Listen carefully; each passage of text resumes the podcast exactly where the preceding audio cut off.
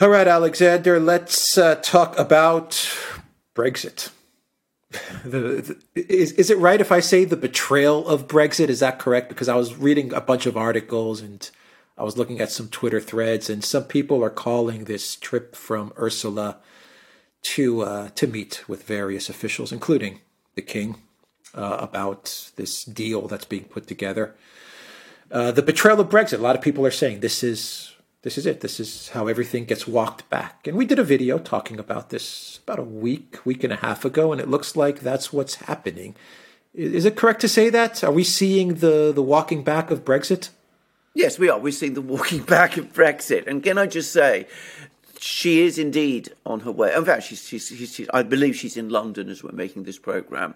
And the fact that she's meeting the king is really extraordinary because, of course, as a result of that meeting, in effect, the king is coming out now quite openly as somebody who supports closer connections, relations with the European Union, with the EU, and is basically saying to everybody that he personally is against Brexit.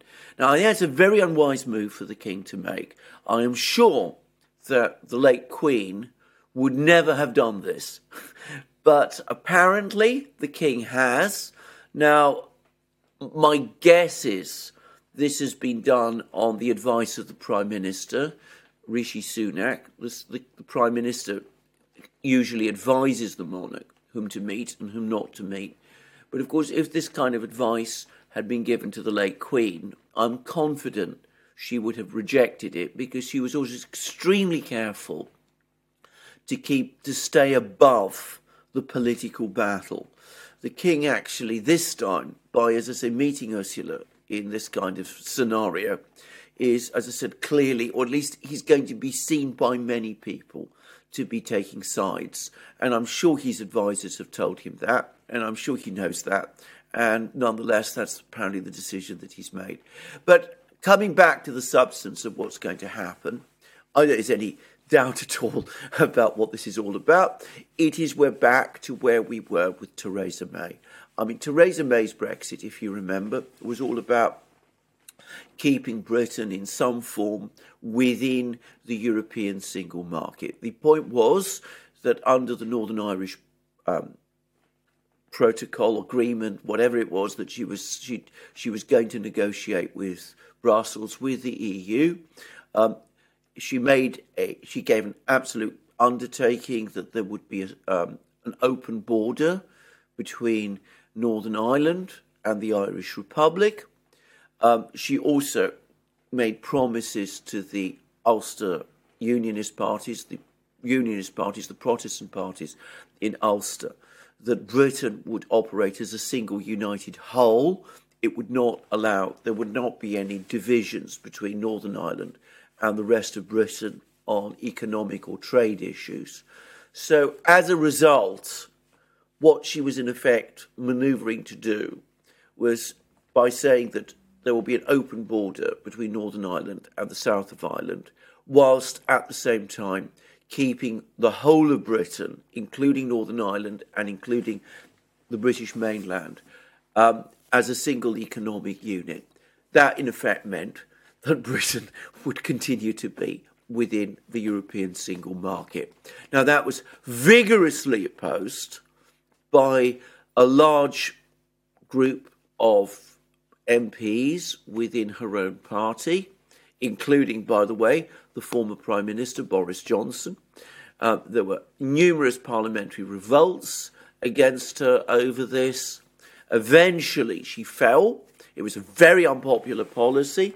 If you remember, um, the Brexit Party that Nigel Farage uh, put together challenged her back in 2019 and in the early spring and early summer of 2019 seemed to be on the rampage. They were winning seats after seats. They won a smashing victory in the European Parliament elections, which were still held in Britain in the spring of 2019. The result was that Theresa May had to step down. Boris Johnson came along. He basically tore up Theresa May's idea. He had a meeting with Macron in New York, and he came to an agreement with Macron's help with the EU, whereby these two things were separated.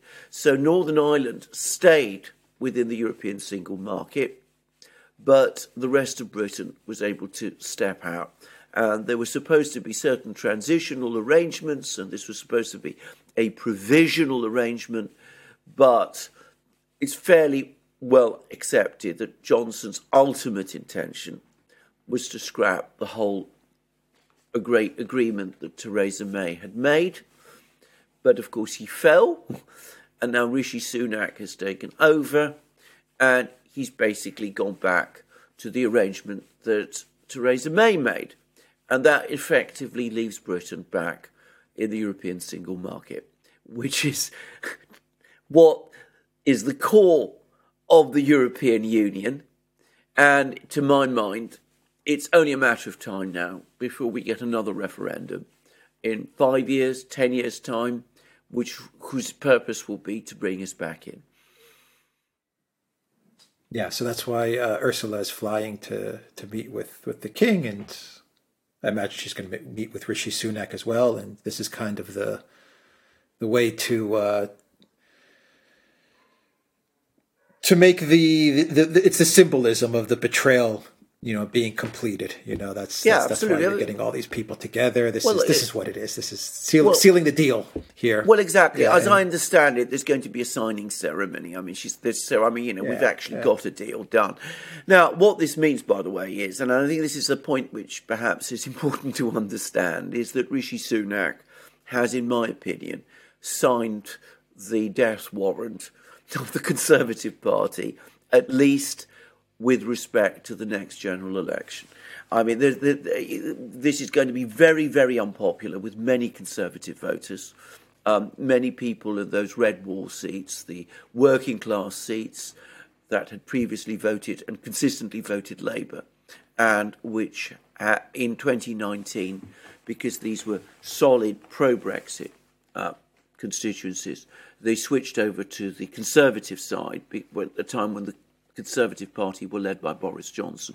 Well, I, I can't imagine that that's this this deal that Sunak is doing will go down well there. I'm sure Conservative support in these seats will collapse, and it's highly likely that a lot of other Conservative voters, more traditional Conservative voters, uh, who support Brexit, will be deeply angered, and um, there will undoubtedly be divisions within the Conservative Party. Many Conservative MPs who are Brexit supporters are going to be furious with this, and they've already made that fact known. So there's going to be a split within the Conservative Party at a time when the um, whole economic situation in Britain is terrible. Can I say, just to give an idea of how terrible it is? You remember a few weeks ago I was telling you that we're out of eggs in London.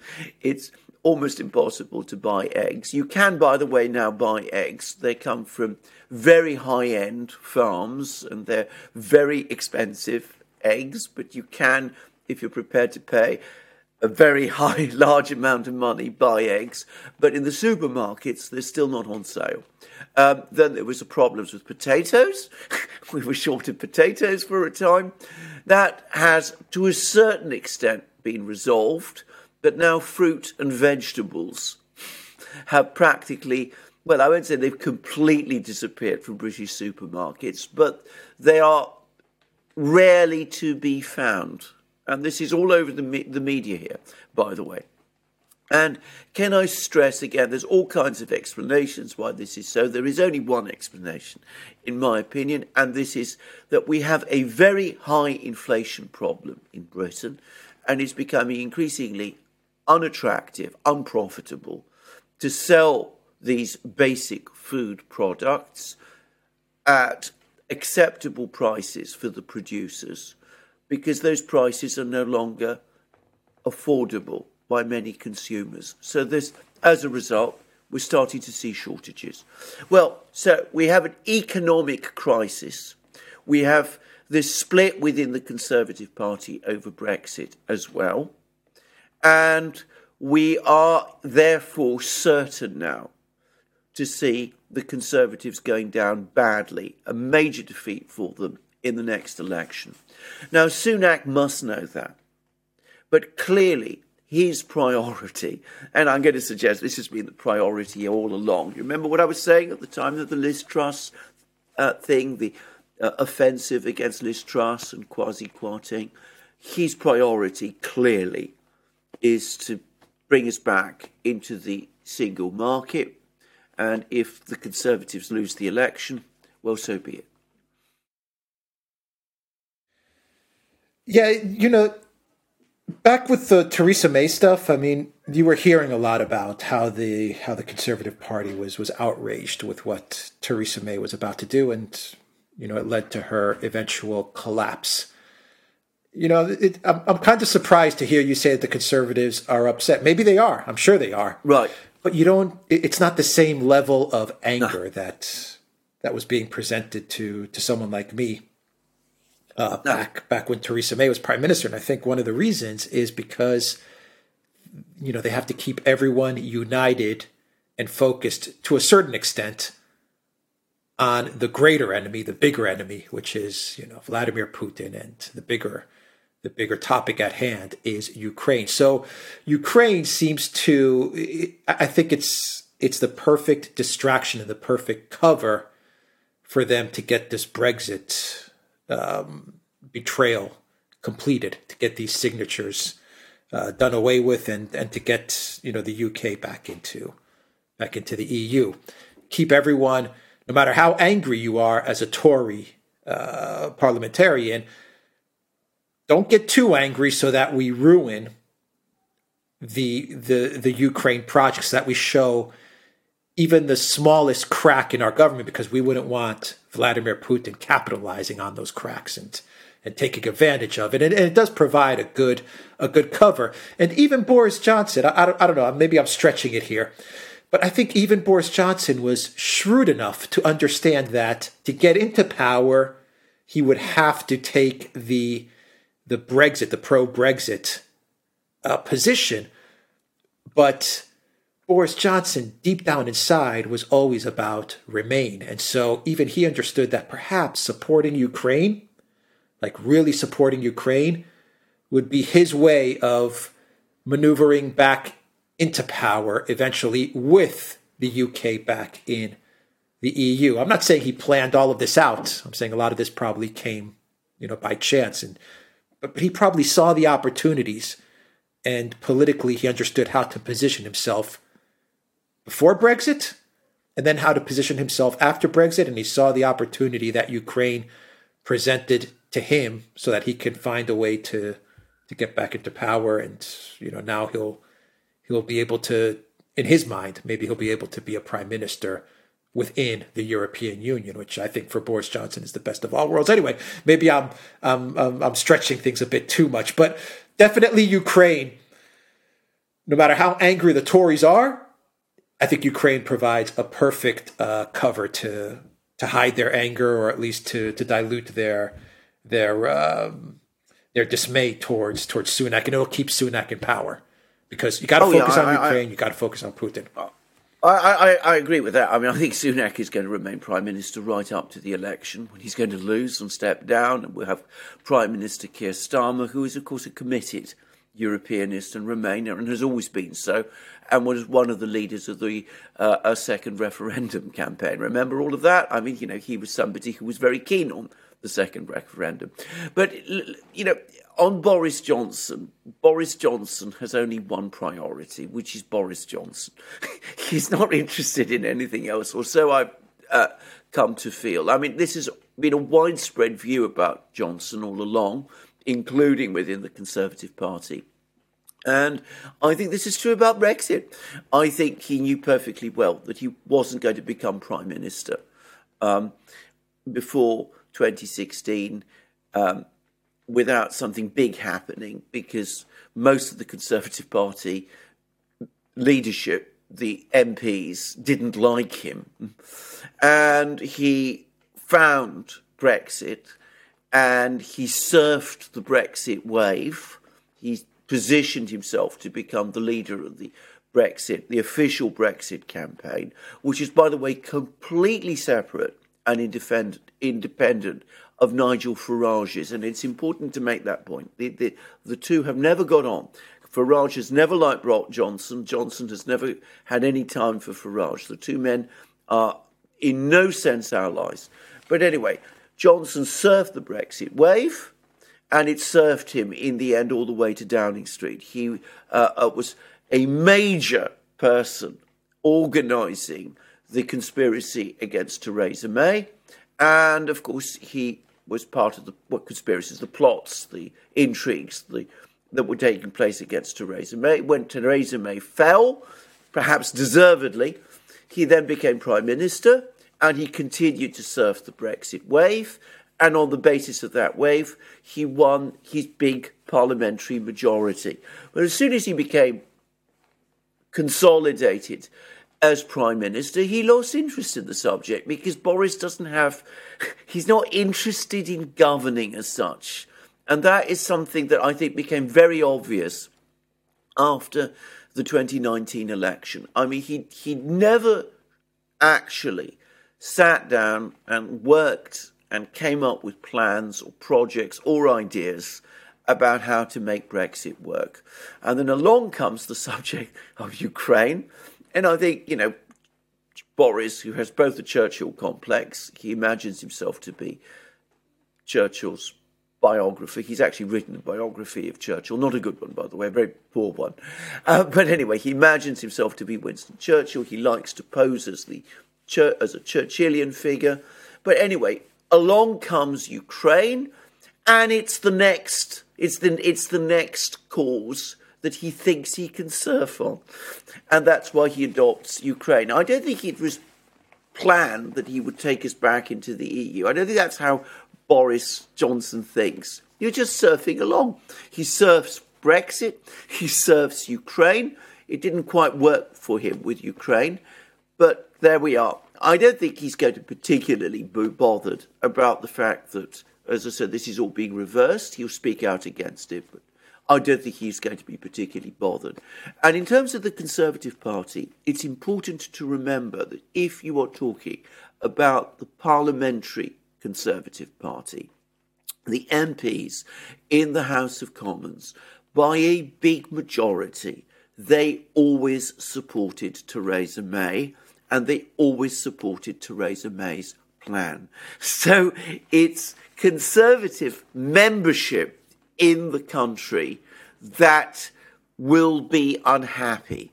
But to be frank, and this is the fundamental difference from the period now and the period of the Brexit war, you know, the Brexit war from 2016 to 2019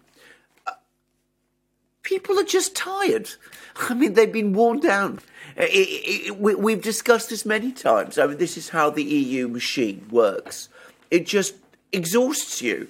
And given that the British establishment works with the um, um, EU machine, well, you know, you can organise, you can protest, you can do all kinds of things. But ultimately, you can't, um, you know, it's very, very difficult to win against this thing.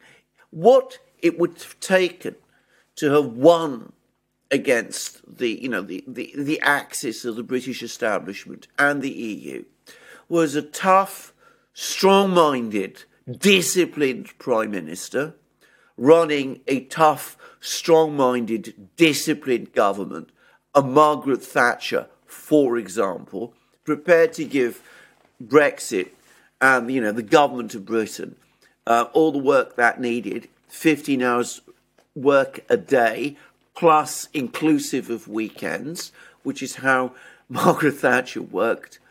But of course, what we got instead was Boris Johnson. So, I mean, that's why we are where we are. I mean, you know, we wouldn't have got we wouldn't have had the breakthrough or apparent breakthrough in 2019 were it not for Boris's skills, political skills, and that's something one must say.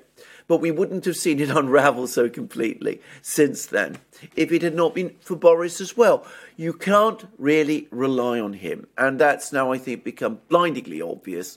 And unfortunately, there is no one else at the in the leadership of the Conservative Party who has either the skill to mount a major pushback against this, or who has the administrative and managerial abilities that, say, a Thatcher might have done, or, you know, another time Clement Attlee would have done in order to pull this all together and to make it work. Yeah, the the EU that's always their game plan. Always is to exhaust the opponent, which which is exactly what they believe they're going to do to Russia. That's a, that's a different video. But you want to know why the EU believes they could beat Russia because they always win by exhausting the opponent, and they actually think that they'll be able to exhaust Russia. But well, anyway, that's just, another story. It just hit another me as, you said. That's that's how yeah. they're. Yeah, it's another subject, but that's their exact strategy. You want to know what the EU strategy is to beat Russia? That's it. Um, yes. Did did, uh, did did Nigel Farage make a mistake by agreeing with uh, with the Conservatives back at those elections? Should he have gone for the for the kill shot and uh, and decided to to win whatever seats he could have won instead of yes, I, giving I, his support I, for the conservatives. To me, to me, going back to the whole Russia Ukraine thing, it does kind of remind me a bit of how Putin trusted Merkel and and Hollande with the Minsk agreement, the same way that Farage trusted the conservatives. They always come back and betray you, and I think maybe this is a stretch, but I think that's what's that's what they did to Farage, and that's what's happening I, to I, Farage's I, agreement to support them. I think he did make. I think he made a big mistake. Actually, I mean, at the time back in 2019 during the election, um, when he basically said that he was not going to uh, field candidates in Conservative seats, I thought that was a mistake. I think that if he'd won a number of MPs, we would have, ha- which he might have done, by the way, in that kind of situation, he might have won some MPs um, he would have been in a position to put much greater pressure on the Conservative Party. Uh, the fundamental problem with Farage, and this is where, you know, um, I am somebody who does not agree with the mainstream view in Britain. But the fundamental problem with Farage is he's not really a politician. He doesn't like this. He doesn't like going on and fighting the same battle again and again. He believes he genuinely believes in Brexit. He's got the skill and the political ability to communicate his ideas to the British people. But whenever he thinks the battle is won, or whenever he sees a way of winning the battle as he sees it, without, you know, carrying on fighting relentlessly, keeping going year after year after year after year, he he he takes a step away from politics. He did that after the 2016 Brexit referendum. And basically, he did that in 2019. He said, Look, Johnson says, let's get Brexit done. That was the Conservative slogan in the 2019 election. So Farage says, Look, I don't particularly like Johnson, but, you know, he's now committed to getting Brexit done. So this is my chance to step away. Better Johnson wins with a big majority which will be to some extent down to me, uh, rather than have Corbyn win, because Corbyn is surrounded by Remainers, including Keir Starmer, and he will probably go for a second referendum, and we'll be, you know, exhausted. In you know, we have to fight the whole battle all over again. In my opinion, there was never any chance that Bre- that Corbyn and the Labour Party were going to win the election in 2019. I think we was I was saying that you know pretty much through 2019. And looking back, I think it's even more clear cut that there was no way Labour was going to win the 2019 election. If the Conservatives had won with a smaller majority against a strong Brexit party, which had won, let us say, one or two or three seats, and therefore had a voice in the House of Commons, that would have completely changed the entire political dynamic in Britain, it would have meant that the Conservative Party would have been much more afraid of um, Farage, of the Brexit Party, of electoral consequences to themselves in their heartlands if um, they, you know, veered away from Brexit. It might have acted as a spur on Johnson and might even have kept him more focused on Brexit, though that would have been a hard call. And it would have given Farage himself a platform if he managed to get himself elected to the House of Commons that he might have built on. But of course, he didn't do that. As I said, he wanted to leave politics. He thought that he could leave it to Johnson. And we see the result. So that's the problem. In order to, you know, to win a thick cause like this, you need to be somebody very, very committed to it. But it wears you down and, you know, because you're up against this immovable object, the British establishment and the EU establishment. And, you know, the point came when Johnson felt tired. The same, by the way, is true of Scottish independence. You know, there was this enormous, charismatic person, Alex Salmond, who genuinely believed in Scottish independence. He won by a landslide a victory in Scotland. He established the SNP as the dominant party in Scotland. He brought the SNP to within a few votes of winning the uh, Scottish independence referendum in 2015. At that point, he became very tired. He stepped away. The person who took over was Nicola Sturgeon, who I think he thought he could trust. Nicola Sturgeon was quickly assimilated into the British establishment, and of course, Scottish independence, which in 2015 looked like it was just a few years away, hasn't happened. So that's the problem you face. You're up against this immovable object, which is the British establishment, and it's very, very difficult to break it, break through it. Now, just coming back to your other point about Ukraine, you're absolutely right. If you your, your, previous point, talk about Ukraine all the time. You know, talk incessantly about the subject of Vladimir Putin, this evil dictator who's there in the in the East. Keep everybody, you know, uh, nervous and excited about this topic. And of course, that diverts attention away from Brexit, including in these very deeply patriotic former Labour working class red wall constituencies. And of course, uh, that makes it much easier for you in that case to get Brexit reversed by stealth. And I don't think there's any doubt at all that this is well understood, if not by Johnson, then certainly by other people within the British establishment. And it goes very far to explaining what's happened. Yeah. I believe the, the working class people understand this as well. I don't think they've Absolutely. been fooled by by the Ukraine distraction, no doubt. But they use it. The the political yeah. elite use it. This distraction, yes. but I yes. don't think it's really fooling maybe people in London. I don't know. I don't know the situation. Maybe the in, in, in the city of London, they're they're excited and and worried and panicked about you know evil Vladimir Putin. But I, my sense tells me that outside of London, the the the population is not is not fooled by this. I, I, I don't know. I think you're probably right. Though it's very difficult to get a real sense of this. Of course, opinion polls would lead you to think that you know the British nation is united in the cause of Ukraine. And I, I read an opinion poll the other day which said that 40% of people in Britain had given a donation to Ukraine.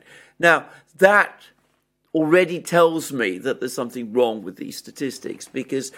Um, can I just say, um, at the height of the fervour over Ukraine in the spring and summer, um, if you went to your supermarket or your shop, you were basically told to give donations. That you know, if you spend all this money, you know, buying your groceries, if you just gave a pound away, um, it would be a donation. Firstly, they said to Ukraine, and they stopped saying that, and then they said to some sort of good cause or other. And of course, it's difficult because you know if you go to the cash desk and the cashier asks you to do that, and if people are buying lots of groceries, that's how they tend to pay for them. Well, then you tend to do that. You tend to say yes, and as a result, it's quite easy to bump it up and give the impression that forty percent of the population you know, willingly gave donations to Ukraine. I'm sure many British people experienced this. I mean, um, I never did that because I could see what it was about. But you know, when people have got you know large trolleys full of things piled up and you know they're in queues and there's other people waiting, it's very easy to see how that happens. So that gives you an idea of how these opinion polls can be manipulated and how these surveys of opinion can be manipulated. I've never got the sense that outside London, in London itself, there is a genuine, fervid, Blairite, Cameroonite, you know, as you know, Cameron, Cameron, uh, David Cameron, our previous prime minister, centrist, pro EU, pro Remain, pro Ukraine sort of lobby. By the way, people who are very pro Remain, tend to be very pro Ukraine. I mean, the, the, the, two almost conflate.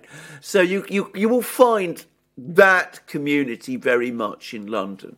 I suspect you're right. I suspect in the more tough minded, hard nosed, working class uh, communities um, in the Midlands and in the north of England, it's different there. But I haven't been travelling around very much, so I can't say that for certain. Anyway, uh, Brexit uh, being reversed. Okay, that's you know what what a story and, Brexit has been. Uh, well, another another another chapter in the decline of Britain.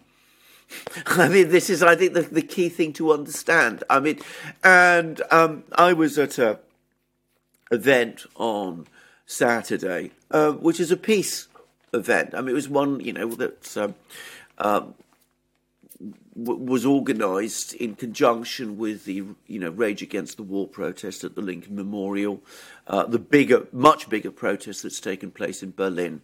Um, but anyway, I was there, and um,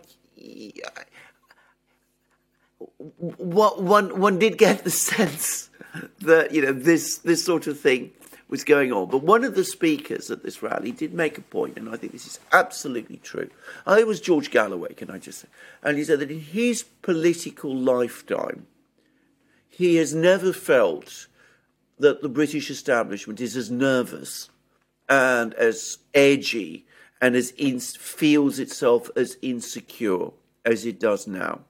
And I agree with that 100%. That's very much my sense that there's deep contempt amongst the British people for their establishment, their political establishment now. And many of them will say, well, we fought this Brexit battle, we fought it very hard, we've lost again, but that won't make us like the British leadership, the British political class, even more. It will deepen that sense of demoralisation and cynicism and disempowerment that has now become so pervasive across British society and which is itself now contributing to the decline. Yeah. All right, let's end it there. The Duran.locals.com. We are on Rokfin as well. And go to the Duran shop, 10% off. Use the code good day. Take care.